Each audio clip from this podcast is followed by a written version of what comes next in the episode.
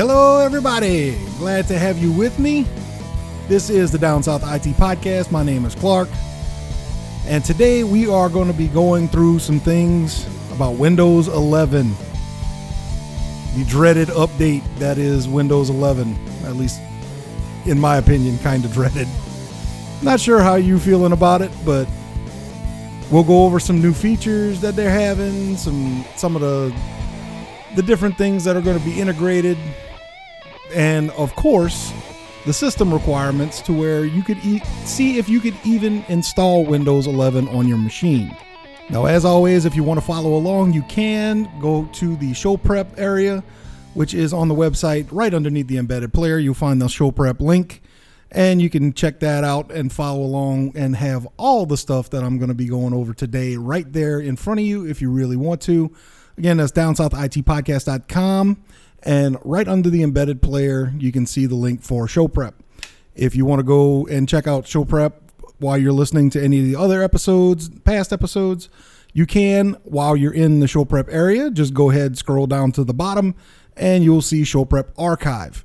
That has all the show prep for all the past episodes, not not including this season, but all the previous seasons and all the previous episodes. Everything is right there for you. And one other place you may want to check out while you're on the website today is going to be the download section. If you hover over the home button at the top of the page, you'll see downloads and IDA. So the the IDA one, if you want to see pictures of damage for the hurricane, you can. That's where that's at. You can also find that at Down South IT Podcast forward slash IDA. Now, the download section is going to be a little important because I have a couple of one thing in there for sure that if you want to know if you can run Windows 11, you'll want to download and run it on your computer. And basically, it's the the tool that Windows uses to say, "Hey, you can run Windows 11 or not." So if you're thinking about upgrading, you may want to go ahead and do that just to make sure that you actually can install it. And if not, it should tell you why. So again, you could either go right to home, or just hover over home on the home page at the very top, or just go to downsouthitpodcast.com forward slash downloads. And that'll bring you right to that page. And that download should be right there at the top. And I believe it's called the Windows PC Health Tool or something along that effect. I can't remember. I, it, my, it slipped my mind just that fast. But anyway, while you're around and on the website, go ahead and check out all of the other stuff that's on there too. The Defender newsletter, all the different build guides, if that's something that you're kind of into. I have so much stuff on that website that you can go and take a look at, along with links to the merch store, which you'll see pop up whenever you first go to the website. And you can go check that out too. You can see the new season seven logo is up on there, so you can get a t shirt or something like that on there. Classic t-shirts are only $17.99, so you can go get one of those. They are pretty pretty comfy. I, I have one from uh, last season that I that I got, and I wear it quite often, believe it or not. So, got to do some advertising for me. Help me out a little bit.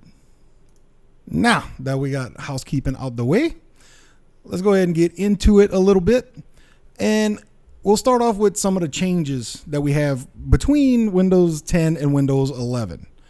First off, that you're going to see is there going to be a lot of design changes. And basically, all this is is a lot of purties that they're made. They changed the look of all the window boxes. They're using a lot more colors, a lot more colored themes that you can put uh, in there while you're using it. Everything has more rounded corners instead of actual boxes. They're doing a lot more shading and, you know, uh, shadow effects and different things like that. So it's just a, a lot of stuff to make it look pretty. And that's all well and good. I mean, I, I don't have a problem with that because you got to kind of update things as you go. I don't that that part I really don't mind. But the thing of it is, it's making it look a lot more like Mac OS than it is Windows, which is kind of weird, especially with some of the the design changes and stuff like that for the taskbar and the start menu because everything is moving to the center of the window. For ever since Windows 95, start button and all your icons have been bottom left. unless you're one of those people that uses it, you know, on the has the whole taskbar on the left side or on top. You know, I, I know a few people that do both, but for the most part, most of us use it at the bottom, and everything is bottom left. Now everything is going to be bottom center. Now, supposedly, there's going to be a way to where you can move it from bottom center over to bottom left. I've seen conflicting reports on that, but I'm not 100% sure that they're going to let you. and it's it's just strange that I, I, I really don't know why they decided to go that route. And again, it's getting to where it's more like a Mac experience than it is a Windows experience. So I'm not sure why. And I'll I really don't even know if Microsoft knows why, to be honest. But that's what they have going forward, apparently. They're going to have a lot more app integration with Windows 11.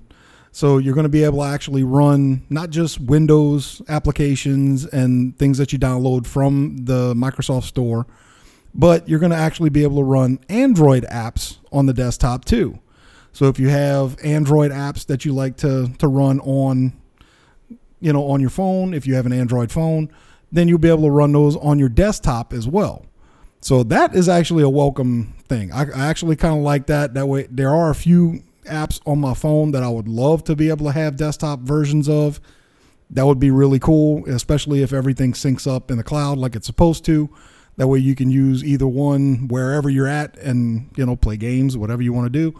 But if it syncs up and everything works like it should, I think that's actually a winner for them. The other thing that they're going to have more integration with is with the Microsoft Store. The Microsoft Store is actually going to have the Amazon Web Store integrated into it, and that's where you're going to get most of your Android apps because Amazon, all of their stuff, the Fire TVs, Fire Sticks, all their apps are basically just reskinned Android apps. So that's basically where you're going to get a lot of those from. Now, of course, on top of you know the different Android apps and stuff like that, you're going to get all of Amazon's video and TV choices as well. So that could be something to look forward to. Next is virtual desktops, which Windows 10 kind of had that already. It was the I believe they called it the task view windows. So it was kind of like a virtual desktop, but it in the new version it's supposed to be easier to set up and easier to work with. So that'll be something to try. I mean, Linux and Ubuntu have been doing it for years. So Microsoft is just kind of catching up at this point with that. They do have something new called what they're called snap layouts and it's basically kind of along that same line where if you use several different apps at one time, say you do like photo editing and different things like and a couple of window other windows and stuff like that, you can keep all those open, but they'll be in a minimized window tray so you can just click on it and snap back between all of the different things that you're doing.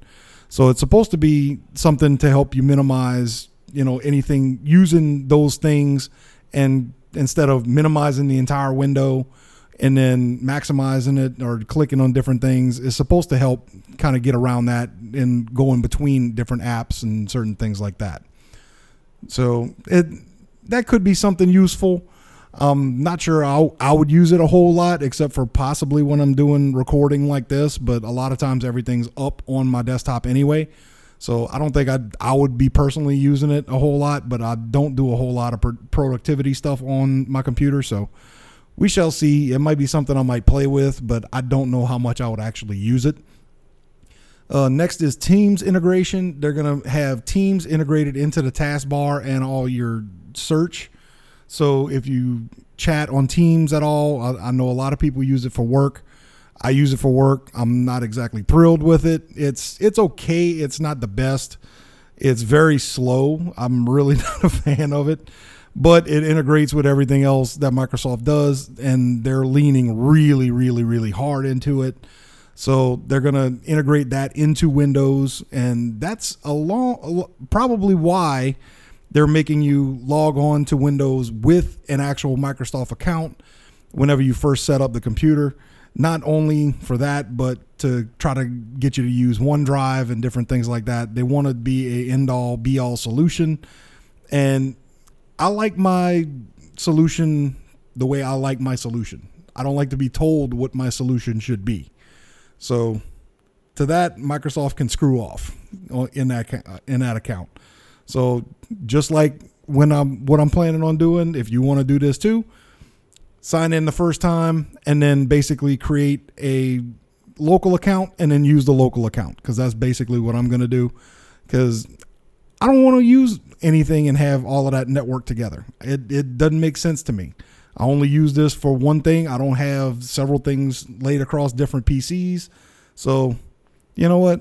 I'm fine using a local account. And if at some point I do want to do things across PCs and stuff like that, then maybe I'll think about it. But I don't I shouldn't have to be forced into it. Last thing basically is going to be Xbox and gaming integration. They're going to integrate heavily with Xbox and uh, their gaming side and try to get a lot of crossplay going uh, with Windows 11. So that'll be good if you have an Xbox and be able to do a lot more with it in conjunction with your PC. So that that kind of integration I think would work if you use Xbox a lot, especially if you use it for a lot of like your TV viewing and stuff like that that you can get because you can get apps on that. So if you do that, you can manage a lot of stuff on the PC and then just go watch it on the Xbox in the living room, say you know, so say. But it's it'll be nice. I'll it remains to be seen exactly how far and how crazy they're going to integrate that into it. So I'm not 100% sure, you know, I'll use it because I mean, I have an Xbox. I don't play it all that often. So it'll be kind of one of those things that I might use, I might not use. I don't know. We'll see. But I mean, it it'll be nice to have, I guess. Uh, um, we'll, we shall see. And like I say, it's not something that I'm probably going to be. I'm. It's not something I'm looking forward to using on Windows, should I say? But you know, if the time, if it fan, strikes my fancy at some point, I may use it. I don't know. We'll see. So as far as the actual update for this, it's going to be a kind of a bear, to be honest. So not only do they have a lot of hardware requirements, the hardware requirements are actually fairly steep, and they're kind of holding on to them for dear life. So basically, what you need to have at minimum is a one gigahertz or faster dual core CPU with a 64 bit processor or system on a chip, which is the CPU and the GPU all in one chip. Which, if you have a lot, if you have a pre built and you don't have a graphics card, you have an, an APU or a system on a chip and the the system on a chip also goes along with ARM based stuff, so you can actually put Windows 11 on an ARM based processor like a Raspberry Pi or uh, an Arduino. So something like that, you can do it as long as you have the other specs along with it. You also need to have at least four gigabytes of RAM.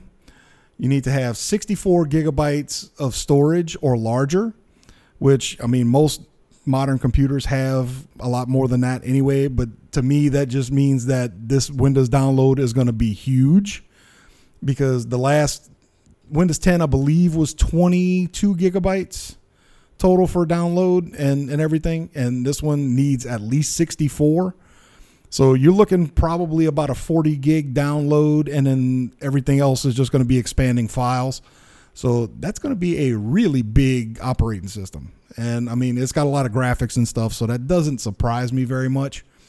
Uh, for system firmware, you need to have a secure boot capable machine with unified BIOS. So you need UEFI BIOS. And most newer computers, like if you bought a computer within the last probably three to four years, you should be okay with that that shouldn't be too much of a problem. Most newer computers do have that type of BIOS. You know, you can do secure boot. You may have to enable that in the BIOS to be able to do it. And most of them have the other, you know, hardware requirements. The big one that is causing the most stink is the TPM module. And what this is is called a trusted platform module and you got to have version 2.0. And what this is is basically a chip or it's on your CPU, or you can actually have it in, integrated into the motherboard of your computer. And what it does, it stores a lot of information from your computer. So it'll store different certificates, security certificates. If your drive is encrypted whenever you first start out, then it'll have the encryption keys and stuff like that stored on that module. So it's it's a very much a security device because of all the information that's stored on it.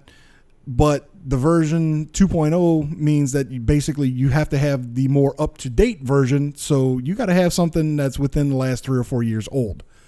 A lot of older hardware does not have this, or if it doesn't have a TPM module at all, it has the older version, the version one. So in that case, you would not be able to even put Windows 11 on your machine. So they're they're pushing that pretty hard. Except there's a couple of ways around that. The only thing, if you do do that, and I actually have an article on how to do that uh, up in the show prep, so you can check that out. But if you do decide to go that route and install without a TPM module or one, or a computer that's not compatible, basically Microsoft said that they will not support that device. So they can't guarantee drivers will work on that device. They can't guarantee that you won't get blue screens of death because in their testing, if you had something that didn't meet those minimum requirements, then you would get the blue screen of death 52% more than if you didn't. So you're basically going to crash twice as much if if you try. So and then if that's the case, then Microsoft won't do anything to help you. Other than that, it's actually fairly standard as far as fairly new hardware. You got to have a graphics card that's DirectX 12 compatible or have a Windows driver that's compatible with it a display that is 720 or greater, at least nine inches diagonally, and has an 8 bit color channel. So, most modern displays or even TVs or anything like that is going to be far surpassed that. So, that shouldn't be too much of a problem. And the only other uh, thing that they have on here as a requirement is for first time use, you have to have an internet connection because when you first sign into it, you have to sign in under a Microsoft account. And I already stood on my soapbox a little bit earlier talking about that. So now you know where I stand. And that's basically what you're going to need for a requirement. Now, again, if you had a computer that you bought in the last three or four years, you should be okay. They do have complete lists of CPUs and graphics cards from Intel, NVIDIA, HD, uh, AMD, you know, all of the different manufacturers. You just kind of have to search around and see what you have in your system as to see what is compatible or not. And if everything's compatible, you should be good. Again, you can do the the Windows tool to the health to PC check health check uh, Windows PC health check. That's what it is. To to double check and make sure that you can install Windows 11. Again, I have that on the downloads page. So if you hit up the, the website downsouthitpodcast.com slash downloads, you can check that out and download it for yourself right there and you can see for yourself if your computer is compatible. So that'll pretty much take care of can you upgrade? That doesn't answer the big question of should you upgrade. And for me personally, at least at this point, I would say no. Because you're not getting a whole lot of bang for the buck on the upgrade, even though they're doing they're changing it a little bit instead of doing a full blown update from 10 to 11. They're changing it to kind of a feature update like they used to do, you know, every year. So they're kind of changing it a little bit, but for the most part, the new graphics and some of the integrations and stuff like that, I really don't use. So I really don't see it as being that much of a benefit to upgrade at this point. I mean, granted, my computer is fairly new. I just built it not long ago, so I'm, i know mine's good to go. I can upgrade if I really wanted to, but to be honest, at this point, I'm happy where I'm at. I really don't see a point in upgrading yet. Now, when they actually force me to, then maybe I'll kind of think about it. But so for me at this point, I really don't see any benefit to doing it for me. You know, that's my personal opinion you may if you if you're just bought a computer and you want to upgrade because you want to have the latest and greatest that's perfectly well and fine i don't have a problem with that You know, if you don't do a whole lot on your computer where drivers and different things of doing a full blown OS update are gonna cause may cause problems in the long run.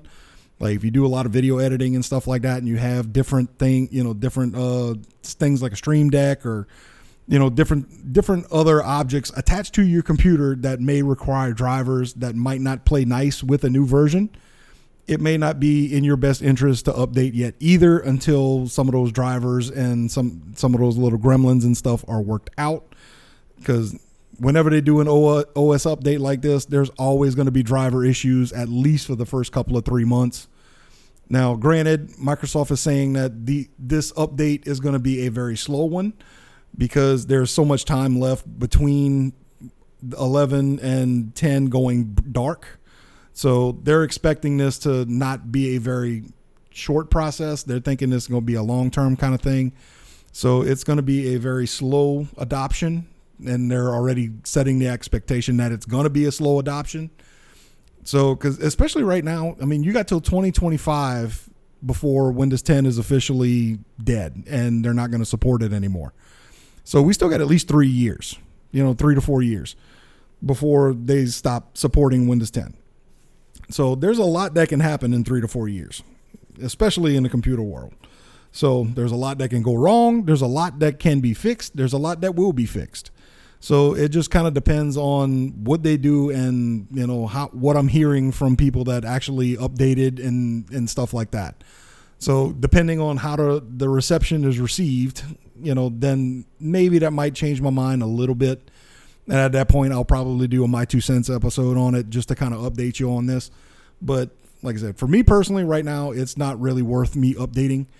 For you, maybe it might. Like I say, if you re- all you do is really do email and you know stuff like that, email and check websites and play on Facebook, you don't do a whole lot of crazy stuff with your computer. It's a very light use why not? You know, it, it can't really hurt, you know, except for maybe some of the driver stuff. But I mean, that'll get worked out. So you'll wait wait about a month before you actually do it, and then go for it. You know, it, it's up to you.